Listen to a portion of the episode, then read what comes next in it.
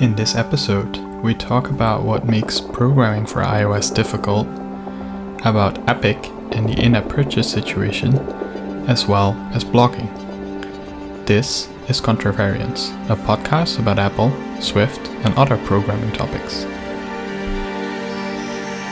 Good evening, Buzz. Good evening, Benedict. It's been a long time since we recorded a podcast. Yeah, it's been a very long time since we recorded a podcast.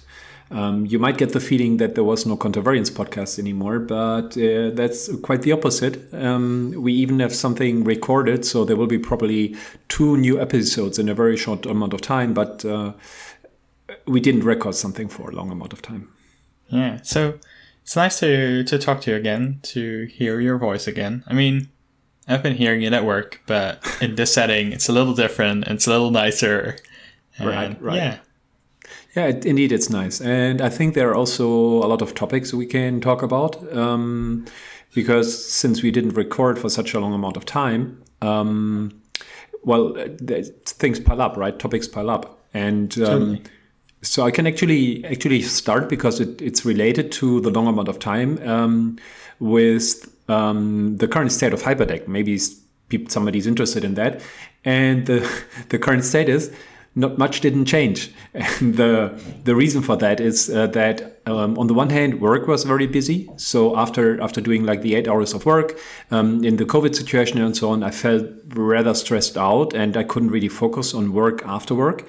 Um, but also um, with COVID and with a situation where um, when you go out for eating for, uh, for dinner or for lunch, for example, um, you go to a restaurant, you sit outside. This only works in summer and we are currently in summer and i think the winter is going to be a lot harder here um, and i felt i really wanted to enjoy the summer like this, this precious little summer where everything almost feels normal because a lot of things can be done outside that in the future like in this in the upcoming winter won't work and so i decided to to pause hyperdeck for a brief amount of time also because currently there are not really in-person conferences going on where the app needs to be done as fast as possible. And then there's a lot of beta changes that were tricky for me to, because every xcode version um, changed things again and changed the behavior. And then i had to backtrack from what i implemented. And i said i would just wait. And then i think now that the beta period is coming to an end and the summer is slowly coming to an end i, I can start again. Uh, so there's not much news from the yeah. side. I feel that that's a good like i mean not necessarily that it's a good decision right? I mean like in the end it all depends on a lot of things but what you mentioned of like you know it's summer. I also want to take some time just to you know spend with friends and family um, or, or just spend alone whatever like that's great. Mm. and if you can do that that's that's perfect. Um, and what you mentioned as well like if you don't have a specific like launch date um, like being able to skip part of like the beta release cycle is probably pretty nice, um, where you know you can wait for some things to get fixed and some bugs to get ironed out, and just for things to to stabilize in terms of what you said, the API and and, and those kind of things. Um, and then you know take take a step back for a while and then like have that energy again to to jump back in. Right, and especially with Catalyst, which is what I'm using, um, you don't really know if something that doesn't work, if it maybe works in the final release or not, and you don't get any indication, any bug reports of that. And so before I and, and and working around these issues that I have is a lot of work. And so I decided it, it makes more sense for me to wait and see what is the final release going to be like, and then use what's available before spending like two weeks implementing a workaround, only to find that the next beta um, enables like fixes this bug and, and then i invested two weeks of, of work for nothing which is really tricky if you're doing all this alone. You have to be very careful about um, going these the, down the was this path too often.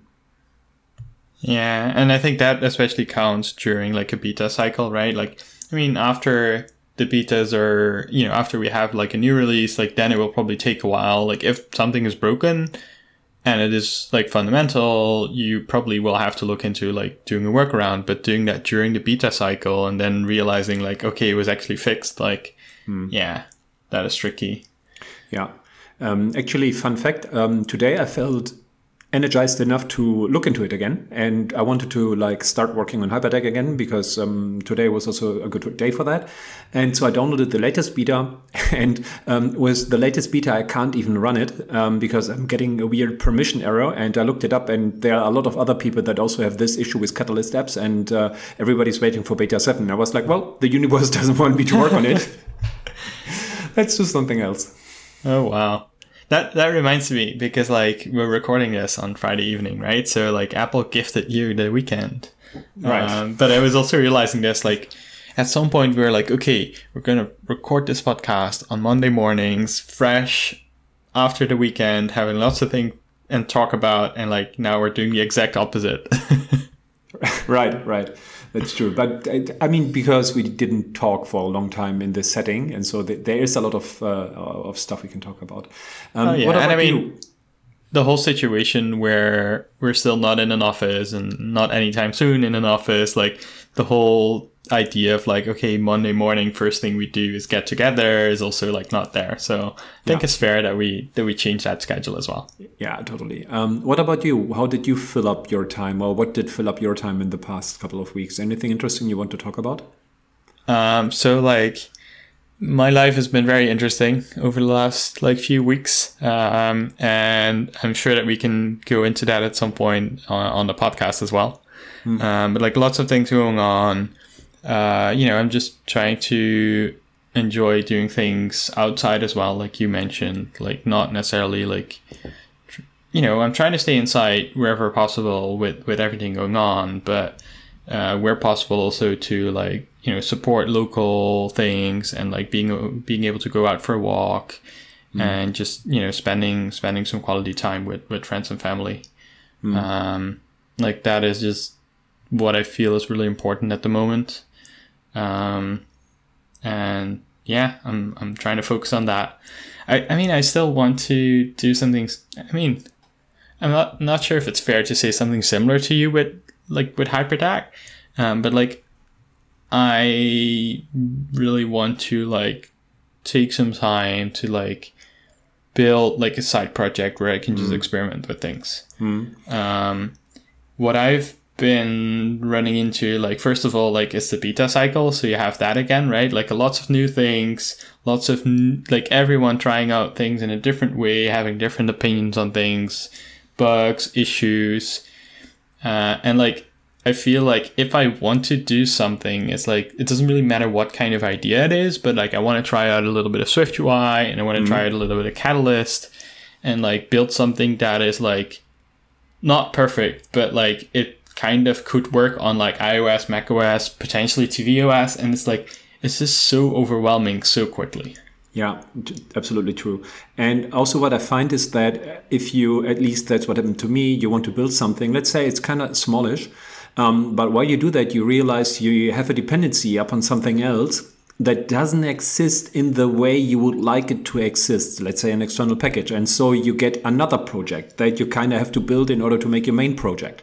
And maybe while you're doing that, you find a open source project that you can use, like an open source Swift package, awesome. But then one thing is not the way you want it to be, or there's some sort of issue nobody ran into, and then you have to put, create a pull request for that. And like these the tentacles, they go in all directions. and until you you reach back to the point where you actually can do what you want to do, you have a lot of additional stuff that suddenly happened, but that nobody sees. Yeah, I think that would be like the advantage of a project that I have in mind, where it would be like it would be simple where I probably don't need like many external packages. Mm-hmm. Um, but I would very much rely on the defaults to work everywhere and to work as expected. Okay, okay. Um, I'm, I'm really curious what it's about, and I don't want to hear it now because I think you will probably talk about this in the future once you reach some point. But I'm very curious now. Well, I mean, honestly, like I don't really have anything. Like I've started some things in the past. Mm-hmm. Um, so, and, and I think they're not like, they're not secret. They're not too exciting. Mm. Uh, but like one of the things, and, and again, you know, I might come up with something new, but one, one of the projects that I started a while ago was like, uh, like a kind of a dictionary on like the world of watches, right? So like mm-hmm. if you've listened to the podcast or if you know me, like you probably know that I like watches. Um, and just to like have this like idea of like okay i can reference any anything from like brands to like uh, complications to like just you know uh, things in the watchmaking world Mm-hmm. and then the the the idea to build like a quiz kind of thing as well was there uh, which i thought would be fun for like okay maybe that's something i can branch out to like multiplayer and especially that might be something to branch out to the tvOS um, so yeah it's like but the core of like okay it's just a reference app basically is yeah makes makes things simple at the core but then again like i just choose a different level of complexity basically Yeah, if you especially if you target all devices. Um, Yeah. and it's probably then going to be Swift UI only with the with the new app model and so on. well so i haven't i haven't tried the new app model yet so when i started building this it was in a ui kit um, i honestly don't know if i like trust swift ui enough to just go fully in on swift ui um, because I still find it like overwhelming and, and like tricky to build like a whole app with rather than like you know the component system that I've been working on in, in Swift UI. Um, but at the same time, like building something in Swift UI, uh, like recently I built like a small app with the new sidebar stuff. Like it feels so much less like a lot less work, but at the same time I find it trickier to like have control over. So I, I can totally see where you're coming from. I, I also didn't choose Swift UI for the full app package for Hyperdeck. Also back then it didn't work. Um, but even now I would be hesitant to do that because uh, it's a weird feeling. But there's so little code that I would be sometimes be feeling constrained as to where do I put things. Mm-hmm. I'm not. I'm not sure if I exp- can express this correctly, but basically, it it's so little that I don't really know. You know, you have all this logic and the, what beforehand were controllers and so on. But how do you want to do that now? And how do you move this? And there's a lot of things that have probably the right place, but I don't know that well enough yet. And then I, I, I will, there's a lot of learning then going into that. Where with UIKit and a classical UIKit app, um, at least with the general structure, the scaffolding, you immediately know where to place things. That takes a lot of burden. Yeah, I feel I feel completely like similar. Where it's like in Swift UI for me, it's super overwhelming of like where do I put my logic and how does that all work together. Um, whereas in UIKit, I would definitely feel more comfortable with like, okay, how do I do the API design? Where do I put things? Um, you know, how do do things play together? Right. Um, but at the same time, I definitely do want to have at least a Swift UI like component, like because it's still like I still see it as being the future. Um, similar to to how Swift now has like kind of overtook uh, Objective C in in many ways. Um, not that it is necessarily better. It's just like it's different. It probably fits better with like the current way of thinking about about apps and, and whatever. Uh, and I definitely don't want to lose sight of, of that and you know become like someone who maybe has this difficulty difficulty to write Swift UI or, or Swift I would say right um, and and like staying in the past like nothing against Objective C. I still love that I get to work with Objective C. Like it's weird, but yeah, I do want to like just figure out what the current the current state of things are and Right. This, Yeah. this I, I think you um, kind of brushed past a very important point, and that is if for certain companies um, that have larger code bases that have been developed for some time, if you want to work on that right now in the current situation, the requirements are that you kind of know Objective C, um, you also know Swift, um, you obviously know UIKit, and you also know Swift UI, which is a huge amount of information that you have to get to understand in order to feel well in that code base. There's and all these things are very different. Objective C and Swift are very different languages, and UIKit and Swift UI, UI are very different frameworks uh, with a different, very different complexity. Um, and having being able to understand all that, if you're just falling into this, if you didn't grow up with that, it's it's it's very tricky and feels very like a huge burden. Yeah, and then what what I like about it as well is like it, it goes both ways. Where like if you learn, if you get to know more about Swift UI, you you can take that back to UIKit. You can take that back to Swift. If you mm-hmm. learn more Swift, you can take that back to Objective C. The other way around as well. If you learn mm-hmm. Objective C, you can take that back to Swift and like see like okay, what have I learned? How does mm-hmm. that impact me going forward?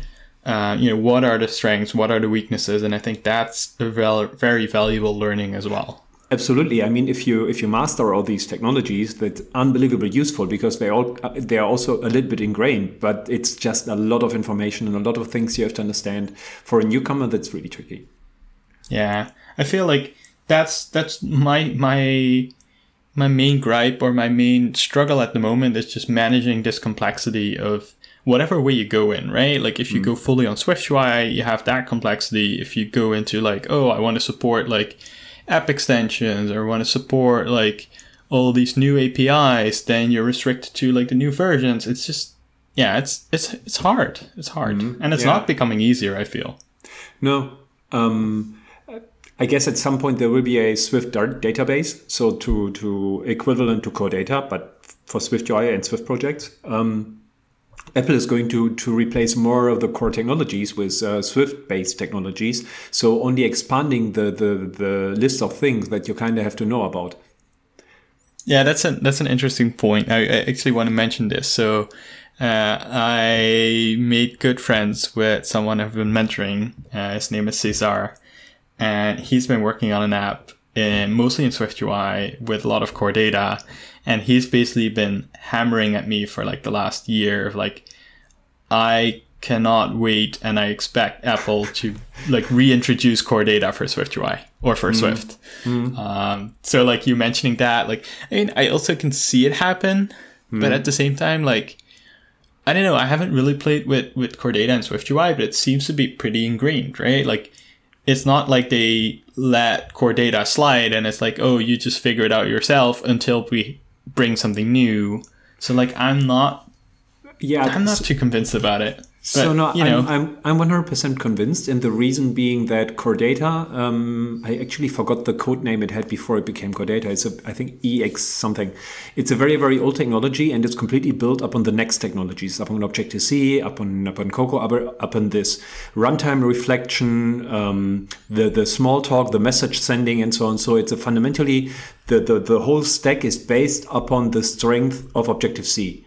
Um, whereas if you would nowadays write a database that is based on Swift and upon the strengths of Swift, that means very, very good type safety, um, maybe key paths, um, runtime reflection with the, the Swift metadata.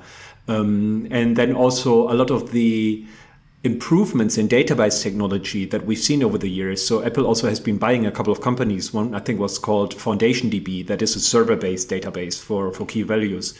And so I think they also have a, a lot of additional knowledge now. And then the the um, computer science background for databases has also evolved up to more performance and, and other things. And so I think if Apple would do that, would create a new database, it would be fundamentally different from core data. And it will probably offer type safe queries like with Swift UI. We have these, um, we had the function builder that allows you to describe a view hierarchy. And you could do the same with queries that are completely, I mean, people are probably doing that on, on GitHub, but that would be then, then built into Xcode where the um, your expression to gather data from the database is expressed at compile time and maybe then also already rendered into schemas in, at compile time so that the runtime performance is crazy fast. There's a lot of things you can do. Um, and I still see Apple doing that at some point, but they have a lot of tasks, so maybe it doesn't have the highest priority because, as you say, core data works well with Swift UI and with everything else that Apple has. Yeah, and I think especially like uh, you know, I, I feel that it's not necessarily inevitable, but I would not be surprised, right? Like I would also not be surprised if it takes another year or two, um, because at the same time as well, it's like you're talking about databases, right? Like things that are fundamental backbones of thousands, if not like ten thousands or or, or more apps and like core data is proven to work reliably and like just building a new database stack also requires you to be very sure about all like the current like use cases and like all of that like it, yeah i don't know how that worked with with core data and i don't know how that worked with with other database systems but uh, yeah. Yeah, I mean you're right about that, uh, and I think if if Apple does something like that, it, they will try to, I would guess, um, fix a lot of the things that were added um, to core data over its lifetime, like um, cloud syncing, for example. Like if, if I expect a new database from, from Apple, that it would be iCloud native. So there wouldn't be any trouble with how you sync data over the cloud. That would somehow just work. Um, and a lot of, I mean, I'm dreaming now, right? Um, and a lot of a lot of other things that would were later on added to Core Data to make things simpler. They would just be part of the model. But I'm also not an expert here, so I guess there there are probably a lot of people that that know much more about Core Data and about the state of databases that say, nah, Core Data is the best it gets because fun- fundamentally in the the engine it uses is SQLite, which is one of the world's best uh, small SQLite database engines. So maybe it is the best we have and we will ever have. I don't know. I'm, maybe I'm just yeah. hoping for more. What what you bring up is a is an interesting point there, right? Like if they were to build a replacement, you want it to be better. You right. don't want to just rebuild the same thing. No. Um, what I find interesting as well is like you mentioned, like you know, it's built completely on top of Objective C, etc. But like Apple hasn't really been like modifying like frameworks APIs to Swift or at least I'm not aware of eh, like fundamentally Objective C frameworks. Like, sure, we have Foundation and like all the naming. Um, and since Swift 2, we have like error throwing, like that was quite a, a change. But like, what they could do is like, sure, Objective C is the backbone, but you can hide that. You can build a Swift UI or a Swift uh, framework, I mean, uh, or a Swift layer on top of it that uses key paths, that uses whatever like right. no, Swift technology. I think they're doing that in parts. So in with Swift 3, I think we got data instead of NS data, which is a value type that, that basically hides a NS data object internally. Um, and we got that for a couple of types. So they Apple basically created a wrapper that allows us to use the Swift type safety that you can't express with lightweight generics from Objective C. Um, and I, I don't think they did that for Core Data yet, but they could do it. But what they did is they did add a lot of lightweight generics to everything that um, that Core Data and so on has, and they could theoretically add another layer.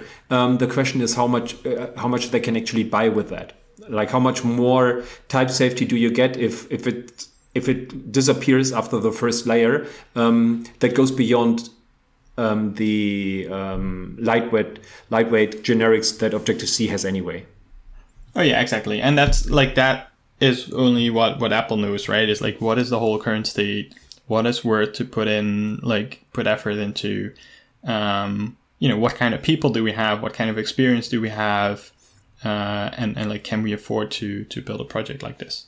Right because even at the scale of Apple, you know, they still have to make decisions and say no to things and focus. So, yeah. Yeah, we'll they probably, yeah, they have their 1000 no's. But I think, you know, whatever happens, it's going to be exciting to, at some point, see a replacement or an improvement or change to to something as old as, as core mm. data. Yeah, yeah.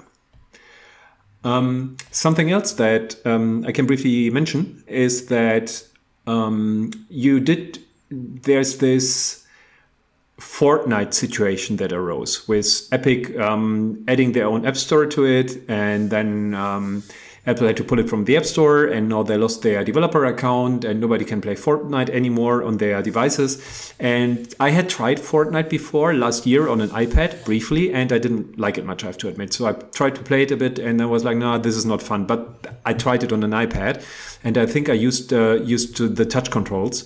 Um, but now that it was gone, as we humans are, if you if there's something you can't have, you're suddenly interested. And so now that it's not there anymore, I decided I want to play it. And so I, um, since I have a Windows gaming PC, I installed it, uh, and I have to say I'm pleasantly surprised. It's it's compared to how it was like on the iPad, um, and so I enjoyed playing it. It's just that everybody is so much better than me that I usually die very fast, and um, there's so much stuff that you have to do at the same time um, that makes it tricky to play. But what I found interesting is I'm not even so based on the diff. For me, the the difference between playing it on Windows and playing it on the iPad, I'm not even sure how big of a issue it is for Apple uh, that Fortnite isn't available on the on the Apple devices anymore for now. Any for now, because to me it it didn't feel like a game that's much fun on an iPad or an iPhone, whereas on Windows it was great fun. Do you have an opinion on that? Um, well, so I I've never played it, um, uh, but I I've never really played games on an iOS device. Like I remember that, and this is a few years ago at this point. Um, I think it was Nintendo's first game. It was this Mario Mario game. Yeah, like Mario Run or whatever. I don't know. Yeah, Mario Run. And I was excited about it. So you know, it came out. I downloaded it. I think I, I think I've done one level, mm. and then I was already like, okay, like I don't know what it is, but mobile gaming is just not for me. Like, mm. it's just like it. My attention span is like zero, like mm. absolutely zero. Mm. Um, so I think you definitely need a very like you need like a native game to iOS to really make it work. Um, I remember this card game based on like uh, like Kings or whatever, like medieval card game. Like that was a bunch of fun. But like at some point, you know, it's like, okay, I've seen it. Um, this is not where I spend my time.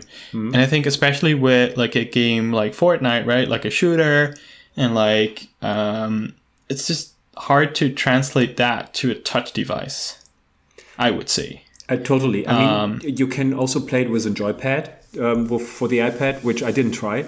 But I also feel shooters are tr- more trickier to play with a joypad in general. To me, um, right. So like now on iPad as well, you have like the, the mouse, etc., which might make mm-hmm. it more interesting. But I think especially a game like Fortnite, right? Like this has been a huge hit on like desktop PCs, and like that means that you're not catching that market that is on on iOS devices, that mm-hmm. is on tablets, that is on mobile devices.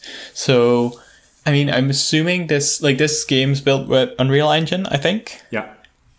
Uh, which is like a multi-platform uh, thing. So like these kind of like big companies, like if I were them, like I would also look into like, okay, how can we bring this to like the market of, of mobile? And like it might be different or it might be not necessarily like the same ergonomics as as on a, on a, mobile computer, but I'm pretty sure that there is a huge group of people that still wants to play these kind of games also on mobile devices. Maybe is more used to it. Um, but yeah, I think that's you know, especially these use games, like even if they are not optimal on these devices, they still have a, a place to be. Um, well, yeah, I'm um, not questioning that. I just wonder because Epic is using Fortnite as a point of leverage to um, get Apple to basically open their their App Store royalty collection. And I I'm not sure if I mean uh, Fortnite is a very good game and uh, worldwide known, but I'm not sure if like the iOS user base and the iPad user base and so on if that is enough as a leverage point for Apple. I mean, obviously, if it were, Apple might already have have changed, but I am also certain that they that whatever Epic wants, like opening um, private app stores or custom app stores, I don't think this is something Apple will ever do. So um, uh, yeah. Yeah, so I don't know what, what their what their end game was, right? But I definitely think that in a way they've uh, like achieved a lot, right? A lot of people are talking about it. We're talking about it.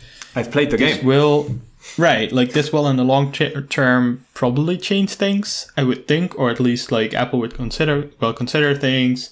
Like developers will think differently, um, and you know, and I'm very much guessing at this point, but like I just said, right, like this is this feels like it's mostly a desktop game, so maybe it was like a a sacrifice from Epic, right, where they're like, okay, like the user base isn't great, but the game is very well known, so we will get a lot of traction behind this. While like, okay, if they do remove it from the App Store, that's like, okay, you know, it sucks, but uh, it's probably fine. Whereas like if they wouldn't be able to run on other devices, like that would be a problem.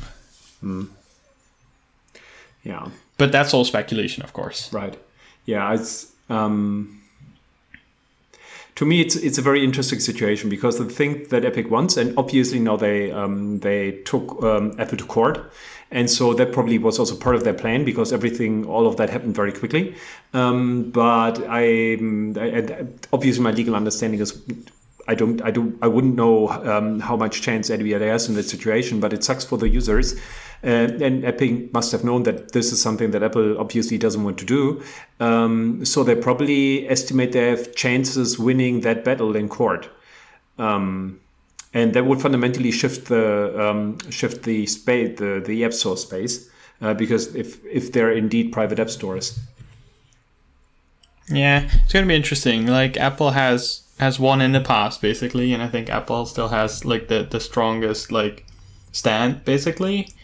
Um, but like challenging that and like seeing where things go next, that's good. I'm just not so happy about this whole like court situation because in the past, like on topics like I know what we have. We had like all the gates, right? The antenna gate and like the this like display gate with the with Retina MacBook and like other things where where Apple was taken to court for like uh like iBooks. I think like it goes to court and then it just drags on for years and you don't really hear anything excited about it ever again. Mm. Well, yeah, I mean these these things take time, right? Because people need to inform themselves, they need to gather the collect the evidence, and then the judge needs to understand the, the situation. It's not necessarily normal that well, whoever judge i mean this is a high profile case yet they will probably get one of the best judges but nevertheless all these tech things are kind of difficult so they, that's also something they need to inform themselves on so and you want to be properly informed so that takes time I think there was many years ago. I followed one case very, very uh, in very much detail. There was there used to be a company called SCO that um, so Linux, the operating system, is open source and it is free, and in oh, I, it, it will be tricky for me to, to get the year right. Maybe one 2000, 2001, there was a company that sued Linux because they they think that uh, it was a Unix distributor. SCO was a Unix distributor, and Unix is like a different version of, of Linux. I don't want to go into the details, um, but uh, Unix is commercially uh, patented, and uh, they sued the open source Linux because they thought that Linux. Um,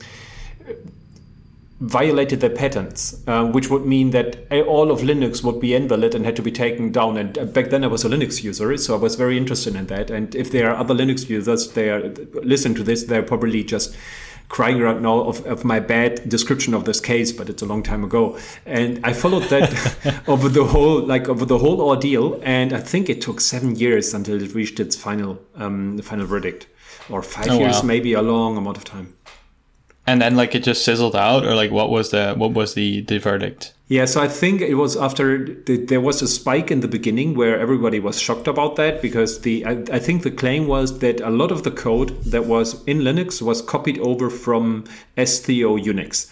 And then as the as the case progressed in the first couple of months this a lot of code came down to in the end two functions and then that was like all they had actually. So i think there was mostly this was mostly based on lawyers who thought well we can win against these open source guys.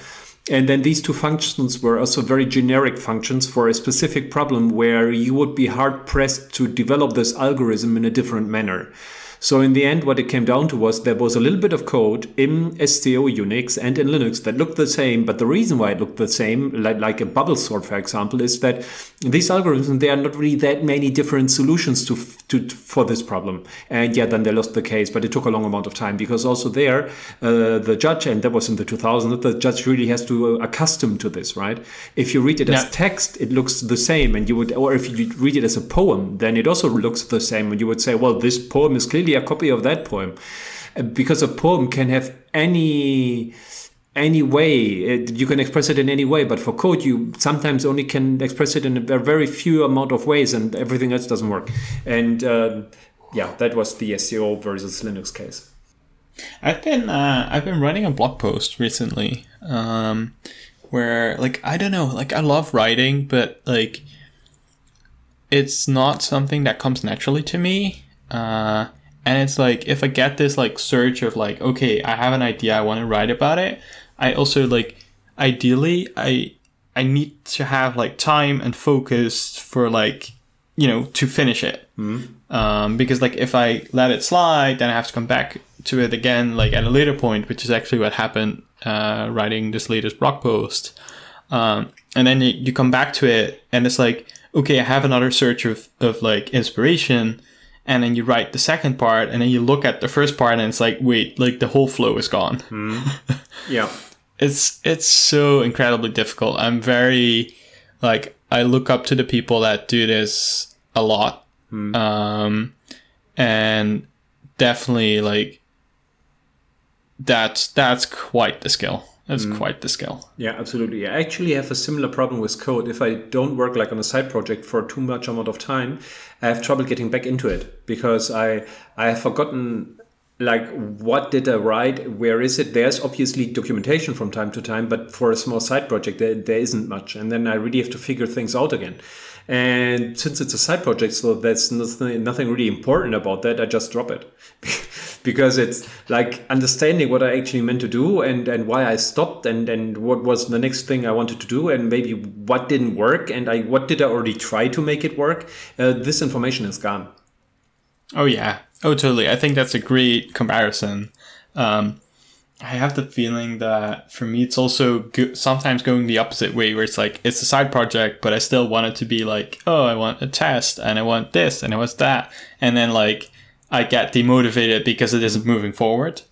Um, and and like finding that balance everywhere, like I feel that that's like that's our job, right? Like finding that balance in a side project, finding that balance in an actual project, um, figuring out like okay, we need to ship something by the end of the month we can't do everything. What do we focus on? Yeah, yeah, absolutely. Um, I, I, mean, that is something for, for everything in life, right? For every everything you do in life, you have to make you have to for yourself understand how deep do I want to go. Um, like if you're researching something, like that is something that always I think it's called nerd sniping, where I'm always being hit. Let's say I want to buy something, and let's let let it be something simple. I want to buy a new computer mouse, let's say.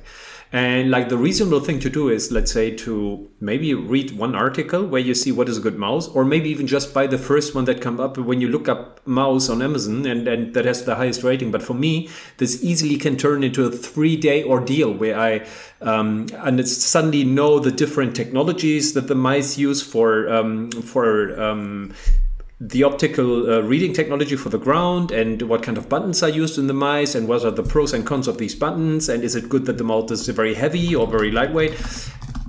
And that that it's easy for me to to run into a situation like that and I always have to keep myself from doing it. Um, it happens all the time. Tricky so so there's a there's a word uh, or a term called overchoice or choice overload. And it's a cognitive impairment in which people have a difficult time making a decision when faced with many options. This is definitely something that happens to me. yeah Um, so what I really like is, well, either what I love is like if I have like a friend or family or whatever who just happens to have talked about a mouse, right? In this example, and then say like, okay, do you like your mouse? What is it? Like, which one is it? Would you recommend it? And then just going with that. Um, alternatively, ask on Twitter. Of course, I mean it's it's it's less about that. The problem is more that um, it. I fall into this situation all the time, and sometimes I don't even realize that I fell into it. So Right. that's the problem. And there's also Yeah. there's a related issue to what you just mentioned. It's the paradox of choice, and that is uh, because when you have so much choice, you end up being unhappier than when you had no choice. There's a there's a economics guy who had a story about that, and he said, well, when I, when he was younger in the city where he lived, there was one store that had one pair of jeans, and when his jeans didn't work anymore, when it was broken, he would basically go there and he would buy that one jeans, and he was happy. He had the best jeans he could buy.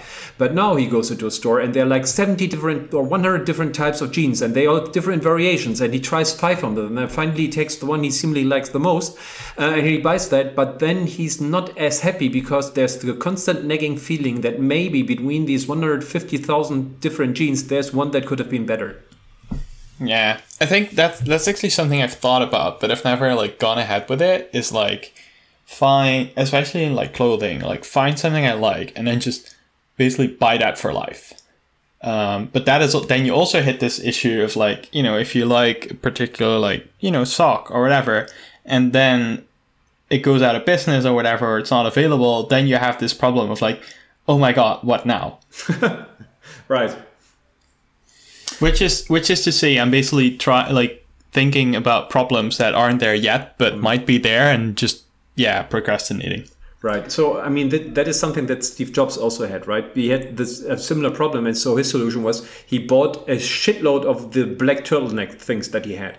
Like he re- realized the, the, the one he liked and he bought like hundreds of them because he thought if they, at some point, maybe they, I can't buy them anymore. And I know I like this. I don't have to think about this problem anymore. I will just wear these all the time. If one is broken, I'll buy the next one. Uh, I'll basically take the next one from storage. Right. But then, was there an issue, or like did he manage to pull it off? Yeah, he managed to pull it off. I couldn't because, like, if I have a pant I really like, I, I, I think my girlfriend would have a word with me if I buy 500 of those and place them in our living room. Maybe, maybe you should try. Who knows? It's the next episode of uh, Contravariance where I ask people if they want to have pants. oh my. I guess we'll see each other at the next. Well, hear each other at the next episode, Right. and then see what we what we come up with to to talk about at that point. I think there will be some some exciting updates. Yeah, I guess I guess so as well. And um, I wish you a great weekend, Bas. And uh, to all the Yeah. listeners, thanks for listening. And uh, we hope you enjoyed the episode. All right. Bye bye. Bye.